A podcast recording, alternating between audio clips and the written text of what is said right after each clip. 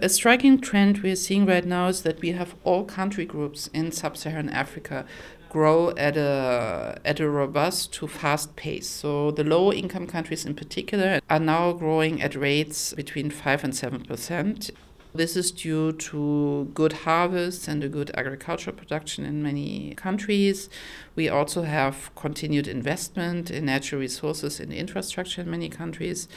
Uh, I should also mention that uh, several countries in, in the fragile group uh, have had a, a turnaround, uh, for example, a country like Cote d'Ivoire, so that we, we see a rebound effect in those countries. What about for next year? So for next year, we actually see prospects, well, we see them in, in even a better light. We think that a country like Nigeria, which of course is, is one of the most important economies uh, on the continent, will see growth accelerate even further because in 2013 there were some problems with uh, continued sup- supply disruptions in the oil sector. And the country has taken steps uh, to address uh, this situation. So we can expect our production will pick up in Nigeria, bringing uh, the aggregate growth rate to 4.5% in 2014. So, quite an optimistic, upbeat outlook for this year and also next year because growth is accelerating in 2014, you expect. Nevertheless, there are risks involved, and one of the risks that you highlight in the report is the danger of slowing demand from outside this region. Can you expand on that? Correct. So I, I think a trend that also is maybe not so much, uh, you know, on the minds of people is that exports to BRICS, Brazil, Russia, India, China, uh, constitute now one third of all non oil export from the regions. Of course, the flip side of this is that whatever demand development we have in BRICS has a, a stronger impact also on sub Saharan Africa. So, uh, as you know, there's some reason to believe that there might be some rebalancing taking place in China uh, with a slowdown of um, appetite for African uh, raw materials. So that could have an impact, of course, on, on trade of the region. And this is very much connected with the second possible risk that you outline in, in the, the report, that of a drop in commodity prices. Can you elaborate on that? Yeah, I think right now the baseline we have is not a really sharp drop also in commodity prices. So we still expect uh, commodity prices to hold up, but one has to look a little bit more at the detail maybe. So there might be some developments, for example, related to gold that uh, could affect gold producers such as Burkina Faso, Tanzania, and other countries. So I think there uh, one should look a little bit more in detail. So we've already discussed the possible drop in demand from outside of this region, and we've also mentioned the possible drop in commodity prices and the impact that would have on sub-Saharan Africa.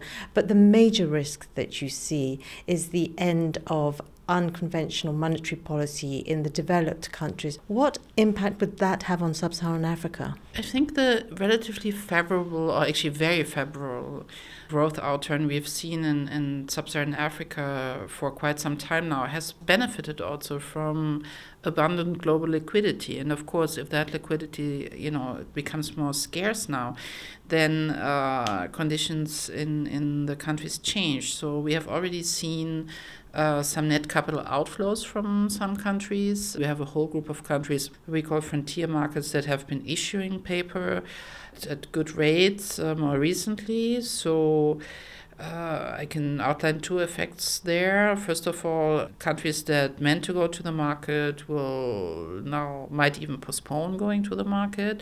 And then, second, of course, debt for many African countries will now become more expensive.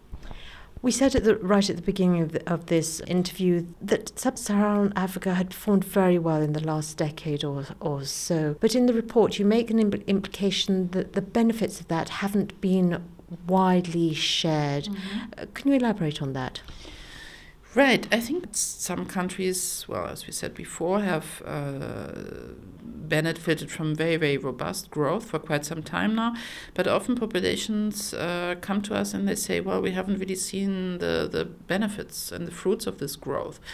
So we have looked at these issues much more carefully, and we have uh, seen that in some cases, even though countries have grown very fast, um, inequality in those countries has actually risen.